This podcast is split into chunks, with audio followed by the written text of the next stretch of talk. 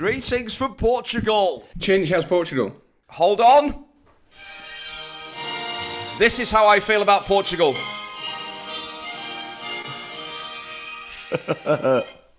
That's how I feel. Uplifted. Very much so. Do we have like the royalties to use what is, I presume, the Portuguese national anthem? Oh yeah, Uh, that's a good question. That It was is less than 30 seconds. It was. Oh yes, and we talked lot all over it, so it's fine. Those are the rules. Look at that, look at that humorous coffee cup. Isn't it great? How's Wow? We just saw him this morning. We trained this morning and uh, feel dreadful. He's fine, he's fine, but uh, he's uh, Nicky and him are kindred spirits. Well, she wants to go out on his motorbike, which is a basically it's a euphemism for let's have sex together, isn't it? It is, isn't it? I want to have a ride on your motorbike. It's a bit. He does have a motorbike, can you know? I think it's, I think it's if if she said that she wants to straddle his powerful chopper. I think that's. She did. No, she did actually say that. She did say that, and I just thought she'd said the other thing. Yeah. Oh Yeah. man, I'm in big trouble. Then you're in trouble. I am. But but then it's wow, You you owe him so much anyway. Is that not? Not that Oh, much. hang on a minute. That's uh, indecent on. proposal levels there. Stephen, that's a nice jumper.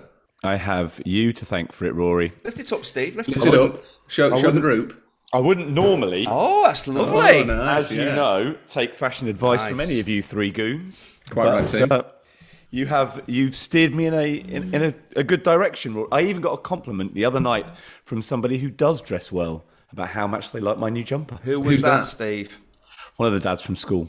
Nice. Is he He's your hero? considerably more presentable than any of Uh, you there's, three. there's always there's always another dad who you want to be Yeah, more yeah, like, isn't yeah. there? Yeah. I wish I was more like You that. got a crush dad, on but him. Steve. Yeah. You got a crush on him. Is he the dad that you, you wish you could be? Is he a good dad?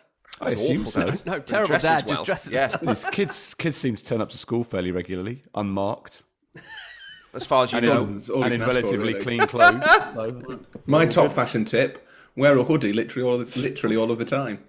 The um the the I, I made a slightly snarky comment on our, our WhatsApp group, um, which invoked Rory, and he very um sensibly left it alone. Which is that I was at this place um in the Cotswolds over the weekend, and genuinely everybody was either wearing the kind of clothes that we see Rory wearing when he is on this podcast, or alternatively the kind of clothes that his dad would wear were he to appear on the podcast. Hang on. Define what sort of clothes I wear whilst on the podcast. Well, a hoodie all the time, or a dog walking jacket. I can't imagine Rory's Yeah. dad in a hoodie. No, my dad will No, no, no, no. He, he, he's the kind. Of, he's the kind of gentleman who wears kind of bespoke headwear. He's the kind of the kind of gentleman who I would imagine that would only wear headwear that was fitted, and not just bought. Oh, Rod. Rod just doesn't wear a hat ever. That's that's um. Is no, that my because dad. he has such wonderful hair that he wants wants it? But you know the kind of people who, whenever they venture outwards post I- nine a.m., it requires a hat. Venture outwards. Venture go outwards, out. go out. They do so, and they wear a hat for the occasion or indeed the temperature. And so there are lots of gentlemen who are wearing lots of different hats, bearing uh, bearing in mind both of those two things. I would say that I would define my dad's fashion choices as colourblind aristocrat, falsely accused of a crime he didn't commit, goes on the run in a situation in which his last meal was particularly sloppy, some sort of stew. That's what I would say my dad's. Rod is not. Rod is not a well turned out individual. Rod looks like a vagrant. Rory, get this proposal written down because Netflix are all over that idea. Mm. They will buy literally any content. But the yeah, there, there is Rod does have a hat, but it's the sort of hat that you would see.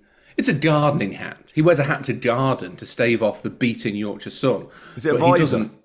no, it's not not like a golfer's visor. No, it's like a like a floppy brimmed. It's an Australian's hat. He wears an Australian's hat With but without corks? the cork, without the corks, without the cork. Yes. There's more food on it than there ought to be for any type for any type of hat. I cannot tell you. Everyone in life should have the experience of Rod Smith, seventy nine years young, drinking a salad. If you thought it was impossible to drink a salad, it's not like not like one that's been blended. It's just like full on like lettuce leaves and tomatoes, but but slurped down like a pig at a trough. I stand corrected. There were no people like that at the No, not this in the weekend. Cotswolds. This is Set Piece Menu, the podcast where four friends talk football over food. I'm Hugh Ferris. Joining me are Rory Smith, at home among the windbreakers and dog walking of West Yorkshire. Stephen Wyeth, at home among the wax jackets and rugby playing of Cheshire. And Andy Hinchcliffe, at home among the weightlifters and body worshippers of Joao's Gym. Yeah, I've not been like most. We've all had this cold. Not, I wouldn't say it's flu, but I've had a heavy cold for about two and a half. weeks. You know, when you go back to start doing some exercise again, you feel a po- You just don't do any exercise, Rory, do you? But when you, when for, for, for real men, Steve and I, you and you and Hugh clearly not. But when when you go back, Steve, into the gym, you, d- you feel you need to get over that first few days. You need to get over the hump, don't you? But you feel dreadful, don't you? After to have a cold, it's not good. It's not good. I bet you were popular on the uh, the Manchester to Faro Express with your heavy cold, Chinch. I a few accused, accusing glances in the direction of your row. It is when, on the plane. If you, I do it on purpose now. I cough over loudly just to see how many heads I can turn. Seventeen is my record. Did you sort of open a massive bag of salted peanuts as well, just to make sure you were persona non grata? there you see, it's going again. Just don't, just don't make him laugh. That's the. That's the. Chinch, if it's any help, I've also got the mega cold. Yeah, but you don't do anything. Well, I do. I mean, I walk about seven miles a day, so I would, I would. Seven miles a day. That's horse. You're walking fifty miles a week. I'd say, I'd say it's up there. Yeah. Why? You're Just- walking to a well to get water. Why are you Just walking little- that far? Just, just very env- environmentally conscious, and I've got a very demanding spaniel. Seven miles. a day. That's. I need to see Well, evidence could- of that. Uh, could be. Ah, changing it- tune. I need to see Do you want to see my evidence. step counter? Do you want to see my step Yes. counter? This is how No, but bad you can the, forge how that. bad the fuel shortage is in Yorkshire. No full fuel shortage in Yorkshire. We've got our own sense of self-satisfaction. That's how we charge Seven our vehicles. miles a day. Where That's is my health app? impressive. You also Or run your cars on bitter. yeah, Thwaites. uh, They steps. run their lives on bitterness. Anyway, what are you um, James, what are you put that doing on a down there, t-shirt. Rory? What are you trying to You're trying to falsify? What? And I can't make my stream video. Can you see that? No. That says glaring. Hector. Oh, No, that's you. No, I can't see that. It's, gla- Seventeen thousand steps yesterday. Yeah, but you can have very small steps. I've got. You know me, Chinch. I've got a massive. Str- I've got a You haven't got a big stride. You've not got got a to reach your stride. stride. You've got a I've got to reach a toddler's stride. gait, haven't you? He's put his Fitbit on Hector. yes. on Hector's lead. Yes. Da- dangled like some doggy treats on a fishing rod in front of Hector and just set him off on his way. Yeah. Because if you walk, if you- you walk, a dog walks probably three times as far Yeah. because it does the diagonals, doesn't it? It's all over the shop. So if you put it round his, his dogs don't have wrists. Put it around his leg. I gar- that's what you've done. You've cheated there. The the thing with Hector is when you, once you factor the Hector thing into it, is that there's also a lot of kind of resistance training there. You're having to hold him back the entire time. So you're doing that. It's like being on a rowing machine. So I would say, in a way, I've rowed seven miles a day. This is this is why and how Rory is able to eat quite so many biscuits without Exactly. ballooning to the size of at least three joaos. Um, the food is, uh, as recently provided by Rory's father, Rod, a drunk salad. Now, that's not a salad that you might douse in the bitterness, sorry, the bitter that fuels Yorkshire's uh, internal combustion engines. But in fact, uh, so what does he, would you like to give us a slightly more um, loquacious uh, rendition of quite how he manages to drink a salad? Well, he makes a salad. He's quite good at making salads, is Rod. To be fair, he he's got a spe- he's very kind of what's the word like as he's got older, he's very kind of routine driven. So he doesn't any longer recognise the days of the week. He doesn't understand what what because he's retired. He doesn't understand what day means. Like he doesn't know what understand. He doesn't really have a concept of like Wednesday. And the only way he can identify what day it is is by what he's having for lunch. He has this. He has like a, a Monday lunch, a Tuesday lunch, a Wednesday. Wednesday is pine peas day. Wednesday lunch, a Thursday lunch, a Friday lunch. And if you change it, he gets extremely confused and quite cross. So does he doesn't it, it, it unmoors him from reality, and that is a thin, thin strand holding him holding him tight. But he he with every meal he has a salad. He's health conscious. Has have to have a salad with your pie and peas for lunch every Wednesday. And he, he chops it all up into so it's got leaves, a bit of bit of spring onion, a bit of radish, occasionally a little bit of cheese sprinkled on it. Bit unhealthy, not for me, but it, you know it's what he likes. And then basically puts it in a bowl. And you know, if you go into a proper restaurant in like Japan, the idea with with a bowl of ramen is to be quite close to it to prevent dripping. Rod has the same approach with salad, but it's not necessary. Does none of it's liquid, so he gets really close to it and just goes, like that, and it disappears in about ten seconds. It is amazing. Just with salad, just with salad, or Just with salad, foods? like he, Just I mean, he's, he's he's a fairly grim eater of all foods, but with salad, it is particularly, it's particularly distressing, and it's every day. So now that I go to my parents a lot for lunch, I see him eat, in, inhale a salad. Is the best way to describe it. He inhales a salad. Have you mentioned it to him and said how? how No, we we have a dream of policy of not trying to talking to each other. anger my dad, but because you have the other thing you have to be aware of when you're having dinner with Rod or any sort of meal is that at some point he will say, "Don't want to change the subject too much," and then bring up what he refers to exclusively as the climate apocalypse, and. Literally every conversation you have with him, and this is not an exaggeration, I'm not playing this for laughs, ends with my dad predicting the deaths of billions of people but not being particularly upset about it. Well, back, back, back to the satisfaction derived from the bitterness that is the currency of Yorkshire. Uh, the football is Chinch. Do you know what you're talking about today? Is it tiny drip drips or big splashes? Is that kind of what we're talking about? That's what I gathered from the conversations you were having, and I was just reading on the WhatsApp group. Is it something to do with little mini stories or big whopping stories? Well, is it something? To, is it? Yeah, You got yeah. you, you got to something that might Yeah. have relevance, but clearly, clearly your your speed reading of the text is is letting you down from all those miles away in Portugal. Yes. Like if Joao was to ask a client to bench press a marshmallow, fresh, we are fresh. asking. Yes, that was in the edit. We are asking if we're lifting up the wrong things in football. Um, if anybody paid attention enough for that to little couplet of a joke, then well done to you. Following the Saudi takeover of Newcastle, sorry, the investment fund that is not at all linked to the Crown Prince of Saudi Arabia taking over Newcastle, uh, we have it once again, and literally this time in black and white, the money from wherever it comes is the thing most heralded in the game. So is it time to praise something else? Instead of celebrating Newcastle, should we perhaps celebrate Norwich?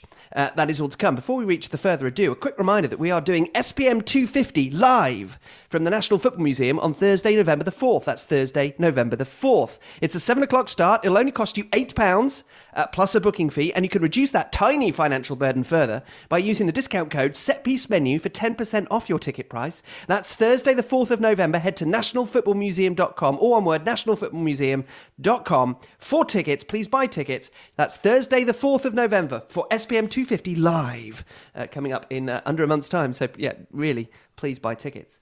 Um, you can get in touch with the podcast. Setpiecemenu at gmail.com is our email address. Adam Bremner is our newest buffalo, and he has responded with this missive from his Long Island estate, which I imagine is massive. Dear Ringer t shirt, v neck t shirt, tri blend t shirt, extra soft, and curvy v neck.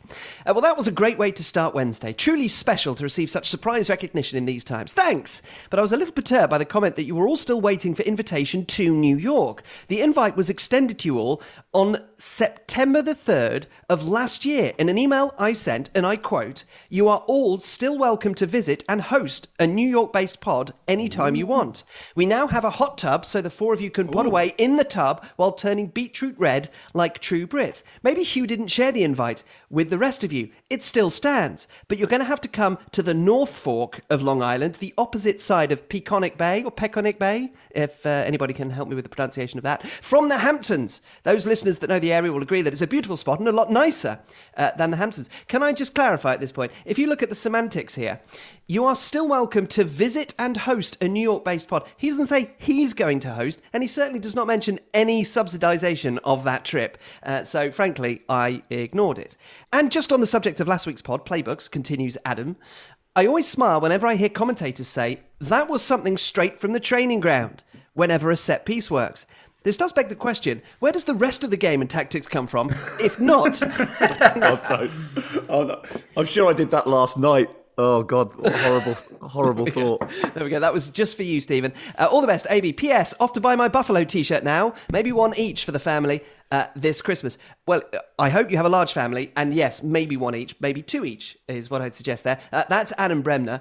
Um, we have, in fact, had countless emails on last week's episode on Playbooks, which confirms once again that I don't count emails, and also that it was an excellent suggestion by me. Uh, here's Vishnu Kumaraswamy. My God. Oh, does he have to? Jeez, if we don't pat him on the back, he's got to pat himself with his big hands on his back. It's embarrassing. One That idea is a year. Well One done, idea a Hugh, year. well It's done. Vaguely you. contributes one. like Pat someone on head. celebrating a milestone birthday. He stretches it out over multiple Mighty. weeks. So needed. You get, I tell you what, he, he knows all about this more than he does about having a child. Tell me about it. God. Is he still? Oh, he's still there. Thank you. That gave me a chance to have a nice little sip of my brew. Here's Vishnu Kumaraswamy. Dear John, Michael, Eric, and Terry, he says at the end, you can choose which Terry, Jones or Gilliam. It's been a little over a year since I was featured on your quite excellent podcast, and the latest episode on Playbooks has inspired me to write to you again. Needless to say, I enjoy every pod greatly, and it is a wonderful accompaniment to my exercise every Thursday morning. See, Chinch, other people do exercise. I found the latest episode intriguing. While all coaches train players in patterns of play, I still think that the success of those patterns in open play relies heavily on the player's ability to execute them. For example, while Sadio Mane's goal against City that you mentioned was clearly a result of a practice sequence of runs and passes, the goal would not have been scored without the brilliance of Mo Salah finding a way to even be in that position to make the final pass. To that extent, I don't believe that a manager and their playbook are transferable between clubs. What might work for Julian Nagelsmann at Bayern Munich at open play may not work for him at, say, Newcastle. Given the gulf in the skill levels between the players at those clubs, this might change for Newcastle in the not too distant future. It might be time, he says, to revisit SPM 175. However, set pieces are a different matter entirely. I would argue that the successful execution of a set piece is more dependent on the positioning of players and usually relies on only one or two passes en route to goal. To that end, I would suggest that football, soccer, not the NFL, adopts a phased approach to the introduction of playbooks. Start with the playbook of set pieces and then take it from there, depending on how successful it is. Which finally brings me to the main reason that I wrote in. A playbook of set pieces would offer managers a selection of plays categorized according to free kicks, subcategorized by distance and angle, corners, and throw ins, also subcategorized by position. It would also include the current XG or XGA for each play, depending on whether the team is attacking or defending. I would humbly suggest that such a tome can only have one name set piece menu. I would also suggest that you trademark your name before some smart Alec uses it for a playbook on set pieces. All the best and keep up the good work. Uh, thanks once again. That's from Vishnu. Meanwhile, hot on Vishnu's heels is Jack Gunther. Dear Post, Go Screen, and Fumblerooski. First, I must register my disappointment at the missed opportunity for a glorious pun. A playbook? Isn't a playbook simply a set piece menu? So thank you to Jack uh, and to Vishnu. Jack continues with some uh, other notable points. I enjoyed SPM 252, and not just because it was such an American crossover episode. It seems to me that Nagelsmann doesn't want a playbook so much as the ability to execute discrete plays with full control while the game is stopped. Both football and football have plays. The distinction is that American football has several dozen defined moments in which both teams run specific plays that correspond to their overall scheme, but end when the moment is over and the clock stops. I think this is why the word pattern is in such vogue for people attempting to describe how football slash soccer teams operate. The word play has strong American football connotations and implies a set start and end. Patterns are learned, sometimes intentional, sometimes instinctive, and often some combination of the two. For some such patterns, it seems like coaches are almost superfluous. If Chinch went and played foot with a team who spoke no English and had been coached entirely differently, there are nonetheless some patterns that would be familiar to him. Nagelsmann seems to want to short circuit the problem that each of these patterns is a game theoretical conundrum because the game almost never stops and starts, so there are a few moments to regroup, assess what your opponent is doing, and change accordingly. Ironically, introducing American football style discrete plays would probably make Nagelsmann less of a hot commodity because the number of high quality coaches would skyrocket if they had the chance to explain their aims and give specific instructions every five minutes. That is from Jack Gunther. Luke Jensen Jones is in Oxford and says this Dear Jerry, George, Elaine, and Kramer, which I think is the most used quartet of introductions. Uh, your podcast last week on playbooks and the tactical evolution of football was truly excellent. Certainly one of the best football podcast episodes I've listened to for a long time. The play- see now now you think that I'm keeping it in just for me when in fact I'm actually keeping it in because it's a theme. Are you though? Yes. Uh, the blend of detailed tactical analysis, historical forays into the former Soviet Republic, and sustained mocking of the NFL made for a near perfect episode. You see, I keep it in for a theme, not for me. I say near perfect because the one thing I would like to have heard mentioned is differential learning, a training method most prominently associated with Thomas Tuchel, but also other up and coming German managers like Marco Rose. The basic premise is to use training exercises not just to drill repetitive patterns that players then execute in game, but to encourage them to find their own solutions within the framework of certain tactical principles. Tuchel forcing players to use a triangular pitch with less space out wide helped improve their ability to find space in the channels, and making his defenders hold tennis balls when practicing set pieces stopped them from trying to grab their opponent's shirts in the penalty area. In doing this, I feel he has perhaps found a sweet spot between the Solskjaer slash Mourinho reliance on individualism and the total requirement for control over every element of a player's actions that Nagelsmann appears to favour. Players are still free to make their own decisions and to use their brilliance to find unique and creative solutions on the pitch, but they are crucially aided in this by a coach who could both identify the types of problems they might need to solve in order to win the game and design training sessions to make the discovery of such solutions easier to come by. Uh, continuing the educational theme, Anand writes from San Francisco. He says, rep in the West Coast after the barrage of East Coast emails that seem to flood the podcast recently. Long time slash first time, and I continue to savour and re listen to controlled doses of time insensitive pure nuance that remains SPM. On how playbooks move from US sport to becoming relevant in European soccer, how much of it is because of the university system and the outsized role it has in the development of professional athletes in the US? The playbook approach almost seems to be what a teacher would explain to students, i.e., the teacher devises the play, the students memorize and internalize it, the students go out and execute contrasted with the academy system in the UK, which has less of a regimented structure versus the schooling system, and that almost no footballer goes to university in Europe, one feels, maybe playbooks just haven't been integrated into the curriculum to such a degree. That is from Anand. Mm.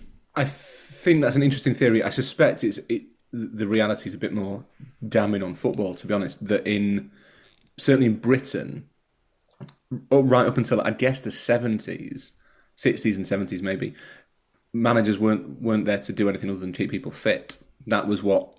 Oh, we talked about this last week. That mm. yeah.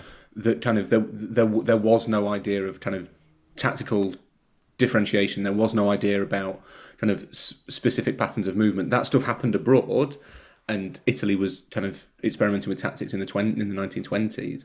And then Lobanovsky, as we mentioned, kind of came up with his ideas of kind of predetermined movements. I guess in the seventies, but I think it's because for a long time in football history there wasn't any any sense that that managers had anything to teach that they were there they were trainers. I mean the, germans still use the word trainer for a, for a coach. Um, bundestrainer for example the um, which means national trainer. Um, the the uh, does that mean that bundesliga means national league? Yes. The yeah and i think that's probably the difference. That might be related to the to the role of universities in american sport but i'm not I'm not sure. I think it's maybe mainly more to do with with how football with football's kind of like bespoke and atomized development, which didn't seem to sort of take into consideration things like tactics in Britain until relatively recently. It's a little bit different in Italy, where where tactics would be much more important for much longer. Um, where I think that there are there are probably things there are certainly defensive playbooks I don't know. I think attacking might be a relatively recent phenomenon, but there are certainly defensive playbooks in Italy. The idea that we, uh, this is going back, I think, to, to Vishnu's email and, and ties in with what Anand has just said as well. The idea that you might eventually see a head coach in a soccer technical area with a ring binder of laminated sheets with plays on it. I think it, that feels like it would potentially be going a little bit far in in football because it's a little it's more organic it feels like it's the kind of stuff that would be learnt on the training ground and then implemented on the pitch rather than this idea that you would physically have a playbook and someone calling out plays during the course because you don't have those reset moments in football as you do in American football. Is it not possible that you, you know when players do corners and they they'll quite often put like one hand to mean it's going near post, the other hand to put mean far post both hands to me. I'm going to hit the first man. They're in a counter attack. the, um, the is it is is it slightly strange that football doesn't have an equivalent system where the manager can make a signal to say, okay, now you, kind of pre-learn like five signals before the before each game, and they change constantly. And at you know 20 minutes in, the manager spots something, and it's and it mean he puts up his right hand to mean overload, overload mm. the right hand side or something. Is there not it, that strikes me as being slightly odd. It does seem strange that managers have to spend all of their time in massive stadiums full of people just shouting. That seems a bit weird in 2021. So I, I was just about the coaches. If they have this kind of big book of plays or patterns of play, are they in some ways bound by the intellectual capacity of the players to understand exactly what's needed? And also, if they don't go through a schooling system as they maybe do in the States, do, do the coaches have to understand that? And maybe it will take a bit longer for people who maybe aren't used to studying and taking information and then putting it into practice out on the pitch. That's, that's so again, the trainers learning all the time about how the how, the best way of getting the modern football player. Some will take it on board and understand completely and have that capacity to do it. But I suppose a lot of it's, it's you can't really blame the players if they haven't been through an education system that enables them to take in information, even though they can play the game. It's not about playing the game; it's how we're going to play the game. And in this instance, in that instance, can you actually adapt? Can you take on board what I'm telling you and put it into practice without me telling you what to do and shouting every two seconds? That's, isn't that part of the recruitment, though? If you if you have the ability to be able to select who you want to buy, as opposed to those uh, who don't necessarily have the amount of money that allows them to do that, part of the recruitment is to try and find the kind of player who will take that information on board, or is more, more more pertinently to what you're saying, is capable of taking that information on board, and and that might be one of the dif- differentiations that they have between player A and Yeah. player B. Eh, player B, they're they're pretty much the same in terms of all other aspects of their of their personality and their game, but actually that is the reason why we want them. Yeah, in, in terms of the set piece as well about this this signalling, I, I well when we were successful at Everton, do we, we didn't actually work that way. We basically got players to attack areas, and I, I couldn't tell you, even though you're a professional player.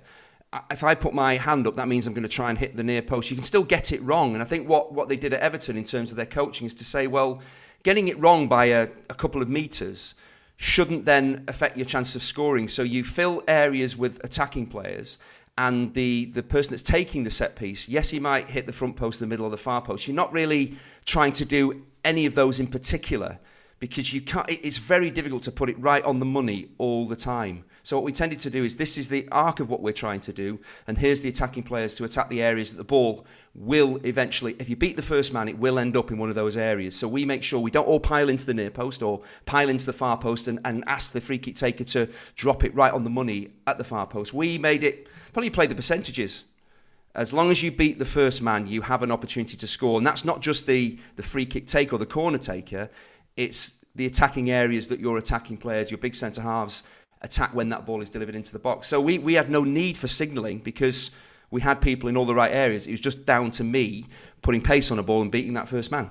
And they do have laminated sheets, obviously, for the, the set pieces that they show to substitutes as well, who, who they should, their, their kind of personal assignments, de- depending on an attacking or, or, or defensive free kick. So there, there is at least a, a principle of having that. You know, they cycle through them way too quickly than you imagine that any information you- could be put on board. Do you know when substitutes go on and they have these bits of paper? That's it, yeah. They, they Yeah, but why? them, Surely, shouldn't you worked out what does that? Is there something that you need to actually tell them so they can read it and say, "Oh, right, that's what we're doing now"? I guess it Shouldn't there have depends been who that you're coming on for, though, doesn't I it? suppose so. Yeah, but again, if you have a squad and you have a, surely you should have an, have an idea of.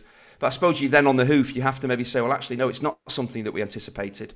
So we send on a bit of paper that one of the players has to eat so the opposition can't see it. But I always find that a bit interesting. So I'd say, well, this, is this so so strange and unusual what they're going to do here that they need to write it down on a bit of paper for the players to understand? We No, should see- encourage it because that is essentially a set piece menu that they are going mm. through. Mm. at And that eating it, excellent. But footballers are like the, the, the the main character in that film Memento. That what they can remember only lasts so long. Goldfish. In the film, he had to get it tattooed on his body, but in, in a football, if, if they if they're coming on, on onto the immediate side of the pitch where the technical area is, they don't have to to, to write it down because they can be fairly sure they'll remember it that long. But if they're going over to the far side, then it's probably probably best. So, to just so by the it- time they get to the centre circle, it's like, what did he? Who was that? What did I mean? And they don't- he doesn't wanna have to go Forgotten it. Forgotten. Uh, we will finish our further ado uh, with three short hits. Firstly, from Art Mugalian, our Minneapolis correspondent, who has for us a history lesson, which will chime with uh, something that Rory has just said and also written in his excellent book, Mister, uh, available now everywhere. This is from Art to the Four Horsemen, uh, not of the apocalypse, but of Notre Dame. Or Notre Dame, depending on how annoyed you might get with that. Uh, I really enjoyed this week's instalment, and I'm happy that you all did too. Thou know it's thou. Kn- thou knowest. Thou knowest. Verily, thou knowest. His art in Minneapolis in the 17th century. okay. Normally, my mistakes get edited out, but that was funny enough to Go to back to the bench and- press. That did get edited out, uh, but it's been mentioned enough to now uh, be part of the podcast. Though now it's going to bother me, says Art, when you don't announce your enjoyment of every week's podcast. The irony is that American football, he says, in its early days and right up to the 1960s, resembled soccer in that the creat- creativity originated on the field and not on the sidelines with the coaches. The analogy isn't perfect. The gridiron has always had set plays, but in the past, those plays were selected by the captain on the field, usually the quarterback. And truth be told, improvisation was a part of it. As Rory suggested in regard to soccer managers, the American football coach in the early days concerned himself mainly with getting his players fit, keeping them on the straight and narrow, and inspiring them to win one for the Gipper. In the days before the offensive coordinator or offensive coordinator, the head coach sent his players into the game with the general idea of what was expected of them and then put his trust in the quarterback to execute the plan, not unlike most soccer managers today. In the days before Tom Brady, Peyton Manning, and Aaron Rodgers, there was Johnny Unitas and Bart Starr. Those guys literally drew plays in the dirt during the huddle. Eventually, the game became more complicated than off tackle left and off tackle right. I could explain, I'm not going to bother. Coaches began sending in plays via a substitute player, then hand signals, and finally, electronic messaging. Hugh is right to emphasise those quarterbacks who are adept at recognising defences and calling audibles, but even Brady is most uh, mostly just following instructions and running the plays that he is told to run. There was a time when virtually all the play calling originated on the field. That's from Art McGalien in Minneapolis. Um, and finally, to a point made by both Craig O'Callaghan and John Lewis, not that one, or that one, or indeed that one. Uh, John first, and his email is littered with words the pronunciation of which will infuriate the three of you. Uh, hi there, Stuhldreher, Miller, Crowley, and Layden, who are the four horsemen just mentioned uh, by Art. When discussing playbooks and individual genius, I think what was missed is that plays in American football are typically not meant to end in touchdowns. Most routes, written routes, but routes is how they say it, and patterns in a passing play and everything about running plays are meant to gain 5 to 20 yards at a time. Huge gains or long touchdowns are typically either because the defense missed an assignment or because a player on the offense pulled off something spectacular. See Patrick Mahomes underhanding passes out of sacks, players like Lamar Jackson extending broken plays, or the Derrick Henrys and Reggie Bushes of the world turning a three yard loss into a uh, 45 yard gain.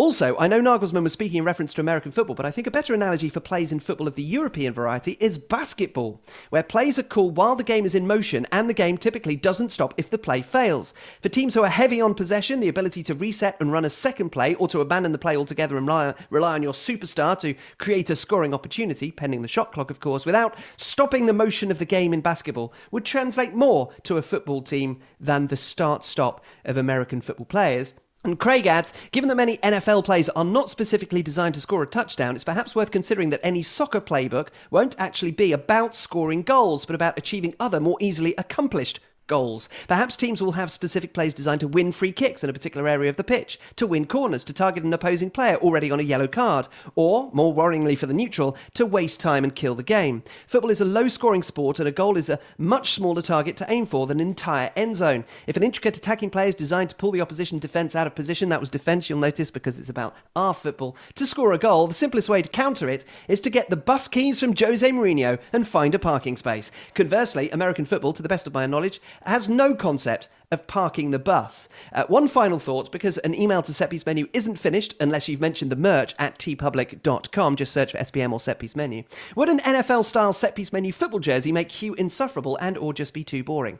Uh, that's from Craig. We'd have to discuss what sizes the football jersey was available in. Because I remember going to Modell's in New York to buy myself an American football, an NFL jersey, basically whichever one was on sale and um, discovering that the only one that actually fitted me in a proper way was a child's large.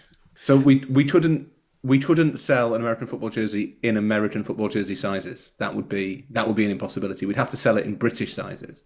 Uh, thank you for a much more serious answer than I was mm. ever suggesting. I'm, I'm all, you know me. I'm always I'm always interested in monetization opportunities. That's you are. That's, that's me. You're very solutions driven, not problems exactly. driven.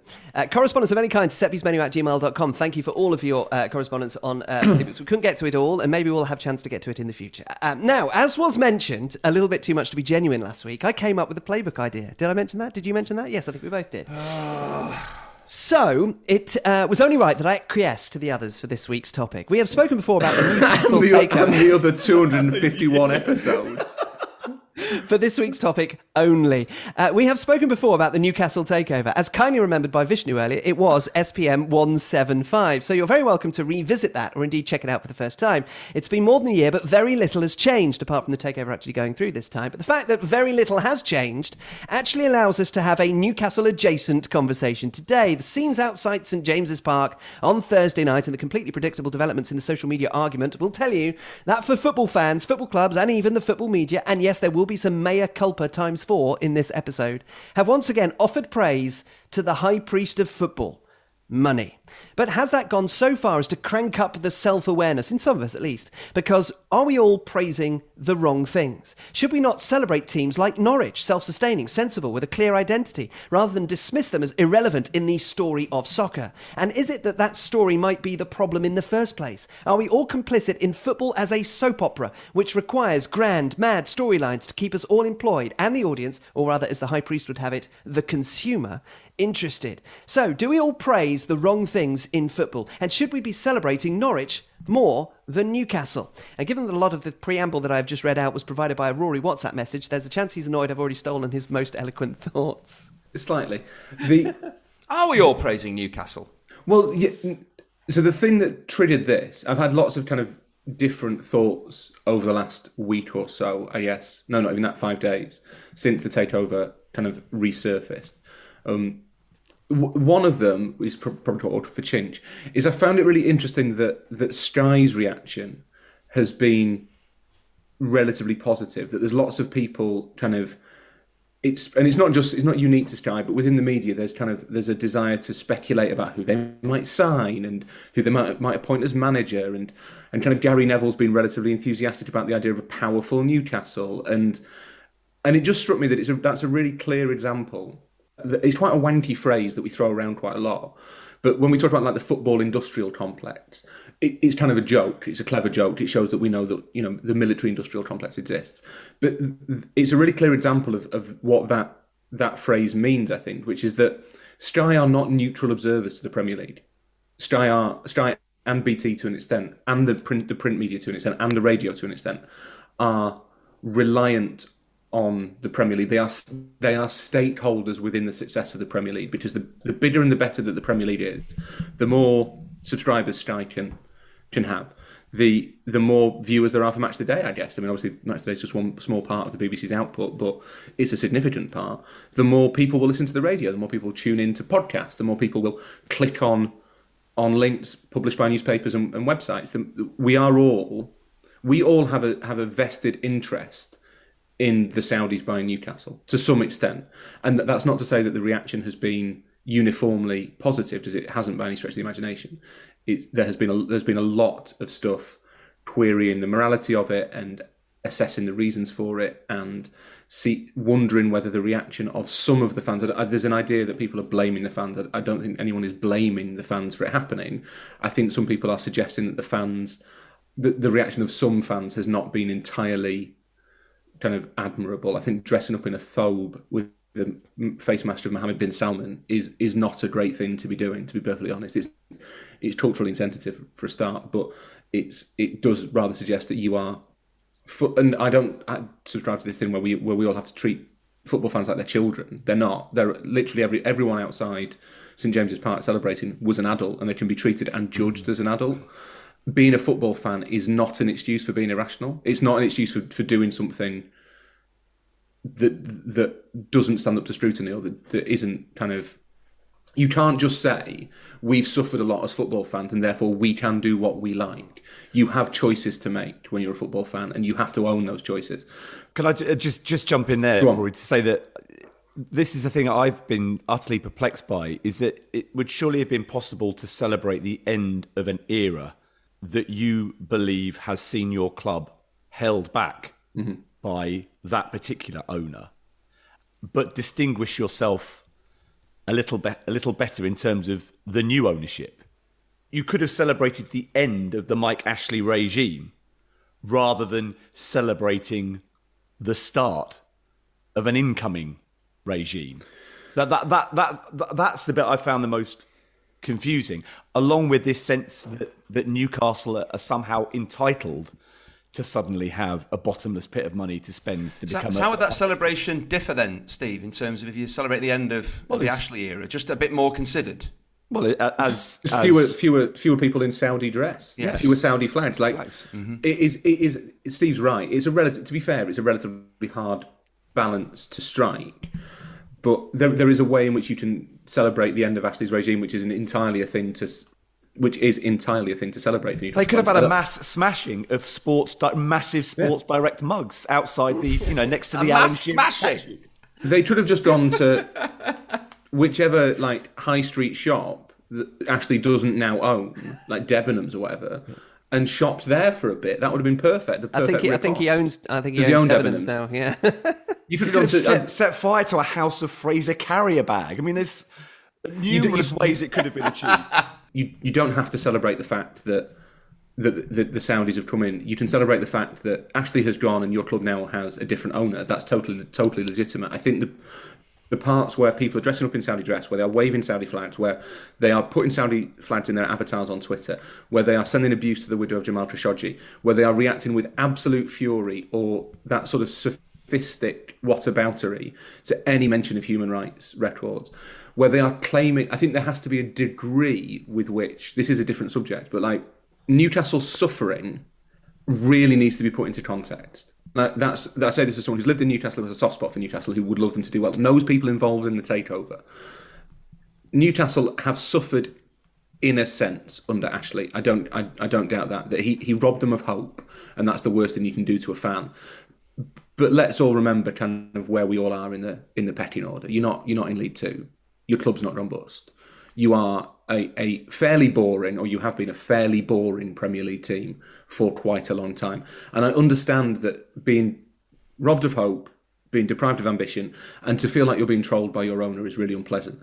But there is a there is a point at which we are conflating the, the the football suffering of Newcastle United fans and the genuine suffering of LGBT people in Saudi Arabia, of women in Saudi Arabia, of dissidents in Saudi Arabia, of people who who are being repressed. And th- this isn't this isn't the fans' fault.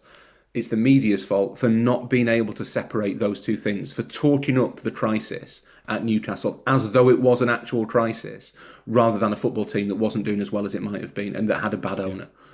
And I think that we will get on to this idea of a sense of entitlement of football fans ties in with, with the broader topic today. But this sort of sense of Newcastle finally back where not only the club belongs, but we deserve them to be. That we that because of Mike Ashley, we weren't competing at that level. Last major cup final, 1999. Last FA Cup, 1955. Last league title, 1927. Newcastle haven't just been held back in the last 14 years. And this idea of that this is now getting a, getting Newcastle back, we're celebrating because Newcastle are now back on an even keel, is is completely out of kilter with with history. But equally, there weren't. There, there was definitely a, there is a, a, an element to the celebration that is not celebrating that Newcastle are back on an even keel. If they had been, I would love to know. No, but that was that was trying to Yeah, that was yeah, trying yeah. to offer some kind of justification Yeah. for th th this sort of welcoming in of, of the money uh, uh, and and forgetting or trying to, to disassociate yourself with where it's coming from because we're so desperate to get back to where we were 14 years ago before this nightmare started. Which was- Newcastle's nightmare in terms of failing to win silver, silverware started several decades before Mike mm. Ashley got involved. It would be interesting to know. Well, it's a total hypothetical. There would have been a celebration had a relatively small time, local based. I don't know, not even that, but like had you know the people who bought Burnley. Like if they had bought Newcastle, there would have been a celebration. Obviously, just the the fans quite rightly, and I don't think I've seen any anyone challenging the orthodoxy that they were right to want rid of Ashley. There, there is no criticism of the fans there at all they would have celebrated because Ashley was gone. But I, I would suggest that the that the the frenzy and the fervour of the celebrations were directly linked to the perceived financial power of the people behind them. If they'd been bought out by some random hedge fund, the sort of people who buy teams in Italy, they wouldn't have been muted necessarily, but they wouldn't have been quite as kind of frenzied. And that is where the media comes in because I think the the fact that we are all complicit in this as a media, that we that it is good for Sky to talk up the Saudi investment in Newcastle, does it means that there will be, they think, big signings, there will be glamorous names, that there'll be a big seven or a big eight or whatever, that it's all for the greater glorification of the Premier League.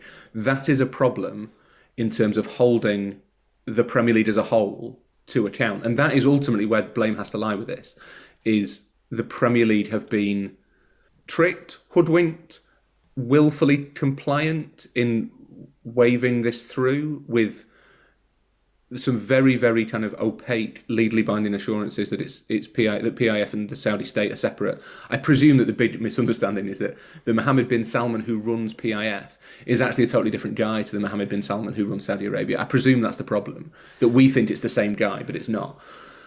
And that that's the sort of decision that needs to be held to scrutiny. Richard Masters needs to be needs to be examined on it and interrogated a bit harsh, but he, there needs there, there are questions to be answered. But who is going to ask those questions when it is better for Sky that the Saudis have bought Newcastle rather than some random penny pinching hedge fund? When it's better for the newspapers that the Saudis have bought Newcastle? When it's better for the radio and the podcast industry that everyone is so reliant on this one product strengthening that we are all prepared to indulge this fairly like without being and as I say I'd I, I would genuinely love to see Newcastle compete. It would be really refreshing. It's a brilliant city. I really like it. It's a bit wrong that Newcastle is Britain's great one club city because that's Leeds but it's definitely second. And yet the whole thing's pretty it's just pretty grim. It's just so naked and obvious what they're doing. It's a bit grim.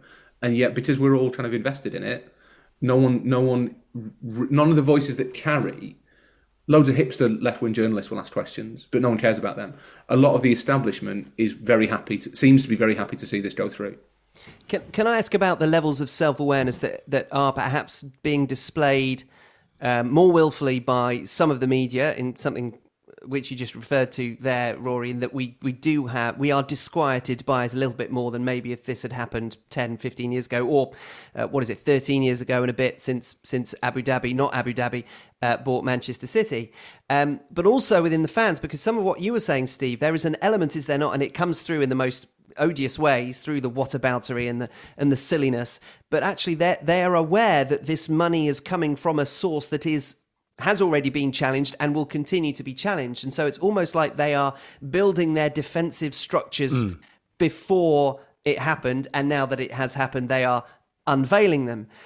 That, that would not have happened were it 10, 15 years ago, I think. So at least they are aware of the argument that this money is coming from a source, whether it is legally binding assurances from PIF to the Premier League or not, it has come from a source that is questioned either by those in the media, and it's not just left-wing hipster journalists. Obviously, it is it is those who have an opportunity or a platform to be able to say that. Perhaps that it needs a certain amount of independence to be able to do that. I understand that we are all vested interests, as Rory said, but but should we at least, even if it does manifest itself in a particularly negative way, should we at least be pleased that there is an an, an elevated sense of self-awareness comparative to had it been something of 10, 15 years ago? Uh, I'll use a, a cordial bit of whataboutery that I saw on social media in the last day or so to to give a good example of of where we're at and where we're going and why we have this problem. It was uh, Ollie Kay posted an article that he'd written about the takeover, and then there was immediate outrage from a lot of Newcastle fans but one who was a little bit more thoughtful and said, "Well, look, yeah, great article, really enjoyed reading it, but where was all this stuff about the negativity of club ownership during Ashley's reign?" And Ollie posted four or five articles that he or other members of the athletic team, or during his time at the Times, had written on that very subject. And the response to that was, Right, well, that's all well and good, but that's five articles over six years. So I, I'm assuming that you will write no more than that about the Saudi ownership over the course of the next six years. And this is the issue, is that this is now much more interesting. The new ownership of Newcastle is much more interesting than the old ownership of Newcastle. You can't expect less or even the same amount to be written in terms of scrutiny of the Saudi ownership as there was of the Mike Ashley ownership. Because as we are getting into, and as we have already discussed, it it drives the news cycle. It gives everybody something to talk about. It keeps the story near the top of the agenda.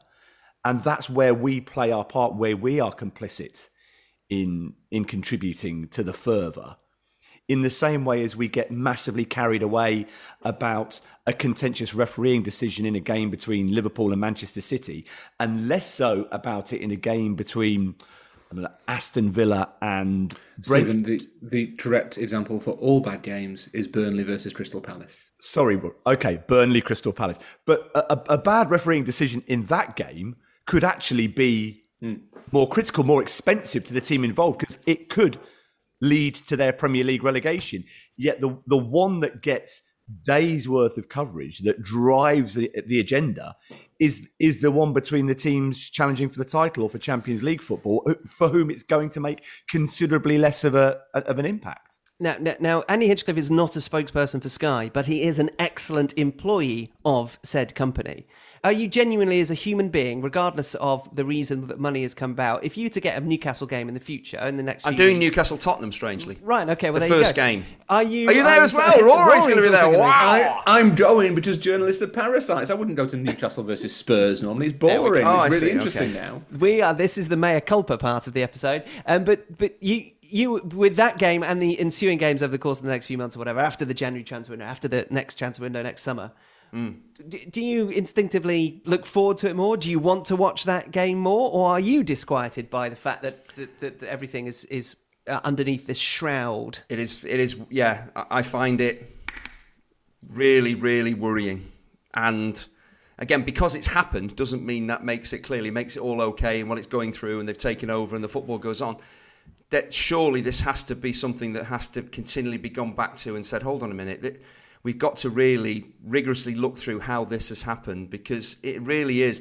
I know it's you're saying, well, players just play, pundits just watch the game and analyse it. And of course, yes, that's what we do. But we're all aware now of we're involved far more in the wider world. And something like this is, to me, is really worrying. I've had so many people say, oh, isn't it great you'll be there at Newcastle to start this new era? And I said, do, do you not see what has happened for this to come about? What do you mean? What do you? I said, well, you know exactly what I mean. And it isn't, oh, it's happened before, money's come into football. I said, yes, but this is a really disturbing, I feel it's really disturbing situation. It's a personal view, of course. But what I have to try and do ultimately is that game will go ahead, and many Newcastle games will go ahead, and you can be unhappy in many ways about what has, has happened to get to this point. But I still have to think, well, my job ultimately is to cover the football, or you take a stand and say, I simply can't watch this because this is this is completely and utterly wrong. And it is, as you say, go back 10, 15 years, you never would have been having thoughts like this about the wider world and people not directly connected to football, but actually are because of the ownership of, of Premier League clubs. And it, it is incredibly. I'm not. No, I'm not more excited than uh, than normal going back to St James. The amount of times I've been there and spoken to, to fans and, and stewards, people who work there, saying, as Steve was saying about you know, I, I, can't believe we're not where we deserve to be. And I said, Have you seen your team play for the past 10 years? Hmm. That's why you are where you are because you're not very good. Yeah, but look at this stadium. Look at it. And again, it's this this whole dilute, and this is going to fuel it even more. But I've got again looking at their situation. They've got 13 Premier League games before January kicks in.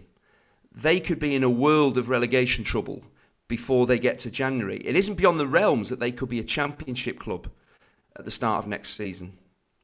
And I'm not saying you want that to happen because again you can't wish that on them because of the way this this takeover and the people that have taken over have, have, have stepped in. But actually, I, I just think there's there's going to be more, and I think there is going to be major problems down the line with all this. But again, all I can do, and I think what my job ultimately is to, and that's not getting away from the issue. I've told, I've said what I feel about this. But uh, again, if this has gone through, you think, well, all the checks must have been done. It must be inverted commas above board. But as Rory was saying, I'm not I'm not convinced. I think this will be revisited, and it is incredibly worrying. But I've just got to concentrate on on Newcastle playing Tottenham and assessing that game. That's all I can do at that point and get a feel for what's going on. But there will be it will be bedlam. I guarantee you it will be absolutely bedlam at that game. And I'm not going to say, well, actually, there's, there's certain games you go to and there's that fervour and excitement for for me the right reasons. I feel that excitement and fervour at St James's Park will be based on something that is is is something that I'm not not particularly happy with. It's it's always a challenge for whether whether you're a broadcaster or a or a print journalist or whatever to to know how to pitch it where where the real world intervenes in football. So how do you cover? It's like within the game, Rory. Would you start talking about what's happening in Saudi um, Arabia? And it's again, it's all connected to to what's happening on the pitch. But again, is that my responsibility? To talk I, about is that my actually my role In, in all honesty, mate, I'd, I'd say probably not. Not, yeah, That- exactly. that- Yeah. But equally, and I mean, I, I, don't want to kind of speak ill of Sky particularly, but if you if one of, if one of their co-commentators was to suddenly in the middle of a Newcastle game say we, we, we have to remember that this is all been done to try and whitewash the, the, the image of Saudi Arabia's appalling human rights record and make it more kind of amenable to the, to, to trading partners across the world, would that potentially endanger endanger their jobs? I don't know. That would depends how much Chinch likes spending time in Portugal. Yeah, that's true. Actually, yeah, Yeah, The, um, that true. could be that, Yeah. that could be your final blaze of glory before you go out. But you have this issue all the time. You have it with Ronaldo, and it's really you get you, you get a lot of criticism whenever you write about Ronaldo for not for anything that seems to veer too close to veneration of him as a person. And even if you try to avoid doing that completely for, for the reasons that I, I hope I don't need to spell out but are obvious, there will be times where, where your praise for his footballing ability, which is unquestioned, does seem to veer too close to um to something m- more personal, some sort of idea that he is an icon or someone to look up to, and it's really difficult because it, uh, do you have to mention that there was a rape accusation against Cristiano Ronaldo in the middle of a match report? I, and that's not that's not me, me being facetious. I genuinely don't know. It's really com- it is really complicated, and although I think it's a bit of a kind of weak form of argument, I would invite anybody to to be writing um, a football match report live and taking and to pick pick their way through that in that incredibly complex situation. I wrote a column about Marcos Alonso a couple of weeks ago, and it was it, the idea came to me because I think Marcos Alonso is an interesting there is there is an interesting aspect to Marcos Alonso's career, and it was the same week from the that he, he he decided he wasn't going to take the knee anymore. Now, to be perfectly honest, to me, if he doesn't take the knee, I think it's I think I think it's the wrong decision. I think it's a unilateral him deciding unilaterally that he's not going to do something that lots of other people have decided is is effective, and he didn't speak to any of his black teammates about it. So to me, that is that I would not be comfortable making that decision. I don't think that is a reason to praise him, but that kind of came up when I was a bit all right, fine. I can, I'll put an effectively a note in saying that he's done this, and it's sort of sotto voce subtext. He's clearly a knob, but we'll move on. That's not. That's ultimately that is up to him. You might not like it, but that is up to him whether he takes the knee or not. Um, but then obviously there is also this incident that happened in Marcos Alonso's past, a car accident in which a woman was killed. And I had emails having written about it. I tried to I tried to pick that line again by saying that, that, that effectively this is not me saying that Marcos Alonso is a feel good story. The fact that he has this slightly odd career trajectory is not the equivalent of me saying, "Isn't it great that this all this all happened for Marcos, for Marcos Alonso?" But you still have people. I had lots of really eloquent, really articulate, really considered emails saying you shouldn't write about him at all because because because of this thing that he did in the past. And I I see the logic, but at the same time, I think you can't pretend. You see it about the Qatar World Cup. One of the one of the whataboutery arguments from the Newcastle fans is, "Well, I take it you're all going to be on to the Qatar World Cup." Well, yeah, of course we're going to the Qatar World Cup because us not going doesn't mean it doesn't happen. Do you know what I mean? It's completely self defeating. That as a reporter, you are there to report on what is happening. I thought in that instance, um, it was int- it was Marcos Alonso was the was the best kind of example of a of a trend that I had noticed. And again, lots of considered well well reasoned arguments saying even if he's the, the example of a trend, if it's a sort of feature, if it's a news report, if it's Marcos Alonso scored the winning goal, fine. If it's a feature, maybe don't write it because because of kind of these the, the personal situation of of that specific player, and that is a valid argument. Maybe that is right.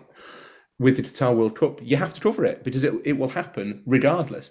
You have to go to Newcastle games and treat them as football matches and reflect Yeah. on what has happened in that football match, regardless of the circumstances that have brought them about. The ridiculousness just- of that comparison, Rory, only comes into play if, whilst you're covering the Qatar World Cup, you insert a Qatar flag into your Twitter handle and cover the entire tournament in the official World Cup 2022 merchandise. I think if you were if you were to write, I mean that was that was my plan, but the I think if you were to write, Just a pic- rethink it. I'm not saying don't do it. but maybe just consider Just it plot a careful closely, yeah. course through. Yeah. I think as long as you go to the Qatar World Cup and Uh, or cover the Qatar World Cup with an awareness of why it's happening, what it means that it's happening there, and the cost of it happening, particularly the human cost, and the situation in terms of, of human rights in Qatar, then then you can cover that that that tournament leg- legitimately because the tournament is happening, and as a journalist, you have a duty to to cover things that are happening. That is literally your job. I think if you were to go and write a great big piece about how wonderful it is that Qatar had had hosted it and what a wonderful place it, what paradise it is, and how everything's perfect, that's when you are becoming complicit in the sports washing. In in the same way, same way as in Russia, we wrote and, and in Brazil and in South Africa, there were which were all brilliant tournaments as the tournaments themselves, but a lot of the coverage was about the broader the broadest kind of social meaning. That that is what you get with those tournaments, and that is the only way journalists. I think that's the responsible response. The responsible response from journalists is to say, we are covering this, but we will also make you aware when the time is right of the the context behind this. And I think Newcastle falls into the same into the same the same group that you. It's not every time Matt Ritchie, sort of recently Yeah. co-opted Saudi ambassador, flies forward down the left wing. You don't have to say, "There's Matt Ritchie. Is this going to make up for you know the persecution of, of dissidents in Saudi Arabia?" Probably not. But he's won a corner. You, but you can make sure in the course of the game that maybe not the co-commentator, but you mention the influx of money that the excitement is is is not without controversy that the that there is a price that has been paid for for Newcastle fans having hope again. I think I think all of that is legitimate. Mm. The other thing that's interesting is, and we've seen this a lot with City fans, is that's a really hard transition for fans of clubs to make. With City, it was that it was really hard for City fans to get used to being to going from being the kind of broadly loved underdog to being covered with the scrutiny and the the approach that Man United have been used to for years, which is where every single misstep is a disaster, where every single defeat is a crisis, where everything that goes wrong is highlighted, where people are pouring over your club to find holes and to find controversies and to find arguments. With Newcastle, it'll be exactly the same. Newcastle basically been pretty positively covered for quite a long time. Just people have a soft spot to them, and in recent years, people have felt sorry for the fans because Mike Ashley's been such a dreadful owner. That will not apply anymore because that is just their circumstances changed. Uh, I'm conscious of the fact that we've uh, uh, set up this podcast talking about the fact that we wanted to celebrate something other than the money in the game that has brought about this Newcastle takeover. Um, and we used Norwich as an example. We've not not mentioned Norwich once, so let, let's spend the last couple of minutes uh, just just celebrating them, or perhaps talking about why it is an, an idea that we should be celebrating them, because Norwich are the kind of team who are likely to get relegated again because of exactly the reasons that run counter to the things that we've spoken about so far. So, why is that the reason that you picked out Norwich in particular, Rory? Because they are this self-sustaining club who stick to a principle and don't necessarily think about money first. Because clearly, if they did think about money first, they'd be probably hamstringing themselves in a way that so many promoted clubs have in the past. I've talked a lot. I'm gonna, I'll try to be brief. Sometimes things happen at the once upon a time. The, sometimes things happen coincidentally. There was a brilliant piece published in the Pink 'Un, which I think is part of the uh, East Anglian Daily Press. Um, it's like I a- read that too. I read that too. yeah, uh, by Connor Southwell, who's a journalist there, covers Norwich, um, about criticism towards Norwich for being irrelevant in the Premier League because they, it is perceived that they have not tried, because they haven't spent enough money. I think Jamie O'Hara said that they haven't tried and therefore should, we should cut the Premier League down to 18 teams. It was a typical bit of clickbait nonsense. It wasn't particularly serious punditry, but the piece that, that Connor Stop wrote... sharing this stuff, by the way, people. When The- Jamie O'Hara says nonsense on the radio, just ignore it. Don't share it on social media. You're That's gi- what he wants. Fighting O'Hara again with the theme. you You're to- giving it life. Yeah. You're, you're giving it oxygen it does not deserve. But Connor wrote this really good piece about about how actually we sh- Norwich should not be criticised for their approach; they should be praised for it. And it, it did get me thinking that we we do have everything a bit kind of, and I don't want to use technical jargon, but arse about tit, basically. that Norwich are really admirable. They don't make it. They don't get everything right by any stretch of the imagination. They should have signed a central defender. I think their transfer policy is one of those that that looked great when it's not scrutinised, but probably when you look deeper into it, you might be a bit like, "Mm, maybe not. That's not that wise. But they are admirable in a lot of ways. They they are self they are self sustainable. They are sensible with their money. They accept kind of that you have to build slowly and you have to take the rough with the smooth. They they they are not shooting for the moon. They are not jeopardizing their future. This is how you should run a club. And that then got me thinking that the reason that they are treated as being quite boring is partly because it's quite far away. So it's it's good to be able to tell your your office that it's far away, that it's boring, because you don't want to drive up the, the A11. and also Norwich is really far from everywhere. Like Norwich is quite far from like Thetford, and it needs to think about where it is in the country. But the the other thing is that we Well, my this is- soccer story actually relates to Thetford, but more later. excellent. Oh, what a tease! They- They should definitely relocate Norwich brick by brick. Yeah, Yeah, it's a nice city. Like it's a bit of a kind of Morrison's own brand Cambridge, but it's all right. I mean, so And- somewhere like just nearish Kettering would probably be, you know, Yeah, put it in the middle. Some, something, some that would be In- close enough. There's not, a, there's not a Premier League team around there. Could you do a swap? Swap Kettering for Norwich? Would that be all right? We just, we had to check with Kettering, but I'm sure they'd be okay about it. As if anyone's ever checked anything with Kettering.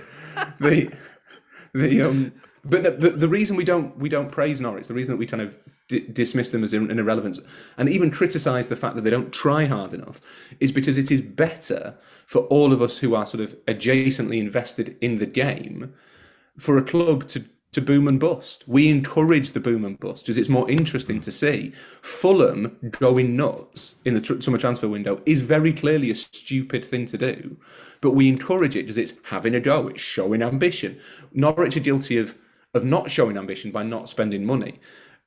And that is the biggest crime of all to the people who, who rely on football being as interesting as possible for their continued employment and their continued profit profit growth. Because those those that short term madness, that soap opera style thing, and it's not a soap opera like Neighbours or Home and Away, it's Dallas and Dynasty. That's what you need for the lead to be compelling. So where did, And where did that, think, Brentford sit? problem. So where did Brentford sit in terms of their processes? So Brentford are a little, little bit in between. Brentford are interesting at the moment, but I guarantee if Brentford finish like 12th, 8th this year, and then 12th next year and 12th the year after, at some point there will start to be a movement of Brentford need to show a bit more commitment. They need to spend a bit more on the transfer market. Come on, Brentford, you know you want to. Have some of the hard stuff. Go on, just try this. It's a nice little pill. Go on, it's a little pill. You won't get addicted. Definitely won't get addicted. Definitely won't lose your house because of it. Go on, Brentford. Go on. The same thing happened with Charlton and the, the fans eventually bought it with Charlton. Charlton were fine. They were absolutely fine. They were boring, but they were fine. And they were encouraged time and time again. Finishing seventh's not enough for Charlton. What do you mean finishing seventh's not enough for Charlton? Who are Charlton? and that and that's something where we should celebrate the success of the Premier League by appreciating how difficult it is just to finish 15th. We should hmm. despair at the amount of money that you have to spend or that is spent just to finish 15th. But we should remember that for, for Brentford to stay in the Premier League would be a monumental achievement for which Thomas Frank should get the manager of the season award You should get the Newcastle. or the job. Newcastle job. But it, and and I, I often think the manager of the year award is quite a good barometer for, for where we go wrong. Stop giving Pep Guardiola manager of the year for winning the title. That's what's expected. Mm. And his award is the Premier League trophy. We should be looking at who has actually achieved something beyond what is expected or what their investment is. So the year that Pep Guardiola gets manager of the year for winning the title, but Nuno Espirito Santo finishes seventh with Wolves, and also on the shortlist were Jurgen Klopp and Frank Lampard, well, the best managerial performance of that season was Nuno Espirito Santos. And you can say that even now with the benefit of hindsight of how things have gone since. And it'll be the same this year if, if Brentford stay up. That is the outstanding achievement of the Premier League season, not Manchester City or Liverpool winning the title, because that is what they are expected to be expected to be challenging for. And funnily enough, the, the kind of soft spot that a lot of us, a lot of people have for Newcastle because of their story and the fact that they are uh, uh, geographically located almost as extremely as Norwich, but not quite, uh, means Just with that better roads. just better, better roads. Um, but there is is And there not a sense that if you if you celebrate Norwich and want Norwich to do well, just like you did Newcastle, which might have ended now, it will be interesting to see how that sense of kind of second teamitis that you have for Norwich might then translate into wanting to see Norwich get bought out by somebody big to see how their journey uh, is extrapolated on that road as well. And that's the funny thing about having these clubs that become or, or just outside the bubble that you might like because they're outside the bubble. Bubble they get drawn into the bubble through a number of reasons, but for Newcastle's questionable ones. And then you suddenly think, well, hang on a minute who's my next club that I, I want to do well? Is it Norwich? Yes, because of the way that they've done things so far. But then if you want them to do well, They're going to have to potentially stop doing that and get bought out by somebody, some kind of investment fund that is not at all linked to uh, the regal or democratic or non-democratic government of the day. Providing Uh, that something, something or someone big is the city of Kettering, then uh, in, in you go. Norwich have been bought by Kettering and they've agreed a swap. Uh, it is time for Nevermind Jack and Ori, What a Soccer Story. This is an Andy Tells a Tale from his play old broadcasting days with all adult behaviour and libel where the details removed. Well, I've mentioned it already. It's it's linked to Thetford and Norwich, and it's something that's happened to me for the first time in eleven years of outstanding broadcasting. So it's I've yet to Hang on, cla- cla- clarification. Awards. What was, Sorry. What what was the broadcasting before the outstanding broadcasting? Because that was the one that you did exclusively with me. yeah, there's learning the ropes and outstanding broadcasting. um, so yeah, the last decade it's been outstanding. I, I haven't got the rewards and awards that I, I they're, they're in the pipeline, in the pipeline. But something happened to me on the road to Thetford that's never happened to me. I didn't have an epiphany. I, did, I didn't realise I wanted to be a Scientologist or anything. Uh, my car broke down. I know, but there's breakdowns and there's breakdowns. Have you experienced a breakdown? Not nervous breakdown, a car breaking down. Yes. Have you have you been through? It's traumatic, isn't it? Uh, now- reasonably. Did, did you kind of did you just trundle off to the side and basically you were out of the way of the flow of traffic? Was was yours quite serious? Stopped in the middle of the roundabout. The, I broke down on I think it was the A11 dual carriageway. And how many roundabouts are there on the way to Norwich? A lot. A lot. My car decided to break down on a roundabout. Oh, really? It just it was one of these push. I'm not going to mention the, the, the make and model. It, it, it, Was was it from clear. Was it from Chinch Motors? It wasn't from Chinch Motors. No, that's the problem. That's the problem. It's one of those push button jobbies. yeah. And I don't know what happened, but I, I pulled into like the outside lane to go straight on at the roundabout, and the car just just died on me as I entered the roundabout. So basically, completely blocked the roundabout. It's the first time I broke. I can't ever remember breaking down in my life, let alone going to games. And we've driven. I've driven thousands of miles. Just, Sorry, just Rory, a point you've got there, to, you've got a finger point. up. Just a a point. way. I think we can all remember you breaking down. This is the first time your car broke car down. has broken down. Yes, not emotionally or physically broken down. So the car, but by some good fortune, a, a breakdown truck actually doesn't nearly hits me, but actually manages to stop just behind me. So clearly the traffic's piling up. I'm just, I, I don't know what to do because I'm just pressing this, wildly pressing the start button again, just hoping the car will just restart. I've no idea what's happened to it. So this guy pulls in behind me, jumps out. He, clearly, I've got dark glasses on. He knows I'm a celebrity. He says, "You need help, boy." I don't think he said boy. but, You need help, boy. I said, "Absolutely, I do." I, I and I was just basically panicking, panicking. I broadcast to millions of people, but I was panicking, and the amount of horns that were blaring, this was causing a world of problems. So he uh, he phoned the um, the the police, and who arrived on the scene very very quickly. Very impressed with the uh, the Norfolk Police Department. They turned up, one car blocked off the road. I was still in the car, jabbing the button wildly, turning, trying to get it. To, so they, this lovely police lady comes around and she says, uh, we, "It's nothing's happening, is it?" I said, "I don't know what's happening, officer. I don't know what's happening here." And she said, "We're going to have to push this over because you're just causing hell on the highway." So I said, "Right, I'll tell you what, you jump in the car." And she was quite petite, and I said, "You jump in the car." She said, "Oh no, no, no, can't do that. You've got to be in charge of the vehicle." She wasn't American, so I had to then, 16 stone chinch, sat in the front by this poor petite police lady and her friend, another policeman. Not as a friend. Just a friend pushed my car across out of the way. Luckily, there's like a little lay-by where they could basically push me out of the way so the traffic could start. fl- I've never been as flustered, panicked, and embarrassed in my whole life because I know you know those dual characters. They are busy, and once a mm. block, it's like this. Could, I was going to be sure it was going to make the local news, but the worst thing was. I'd just taken out breakdown cover. Amazing. I've never had breakdown cover in my life. I'd taken it out two weeks before. So I ring It sounds like an reputable insurance breakdown company and saying the car's just I don't know what's going on here, don't know what's going on here. So they said, right, we'll we'll be out in half an hour. So I'm just sat there thinking I'm still four hours before the game kicks off. It's a game I shouldn't even have been doing. Someone got pinged and I got dragged into Norwich against Liverpool in the cup. So I shouldn't actually have been there. This was all going through my mind. This guy, Then- who lives the furthest away from Yes, exactly. Road? Can you do it? Of course I can. I'll No, but drive that's the four and a thing. half hours. That's the thing. We all live equally far away from Carrow Road. Even if you live next true. door to Carrow Road, you are four and a half hours from Carrow Road. Chinch, are you available to So, do I- Norwich's reserves versus Liverpool's youth team in the EFL Cup tomorrow night? Absolutely, absolutely. Football's football. So again, so I thought, right, I'll just turn everything off, got out of the car and thought, you know, deep breaths, there's nothing I can do here. after about 20 minutes, I thought, shall I just give it another push? It can't, it should. And I was thinking, please don't restart because I've had the police out, caused all these problems, got the recovery people on the way. What happened? Pressed the button, the car restarted, didn't it? so then I'm thinking, well, what do I do? Do I have to wait and the recovery people come and see that the car's fine, or do I just drive off? So I just drove off at high speed, thinking if I keep my revs up, I'll be fine. But I don't know. But then I was. I was just in a complete and utter panic, but I managed to cancel the so luckily. But it's the first time ever. But to break down in in the middle of a roundabout, it's horrendous. Was yours in like a city or was it out in the sticks or where were you? Because it, honestly, I've never felt as bad in my life. It was awful. Do you know the roundabout at the bottom of the M1? So the, you come off the M1, the, uh, you go past the service station, like London Gateway, wherever it is, and you come off to the bottom of the M1, and it's incredibly busy.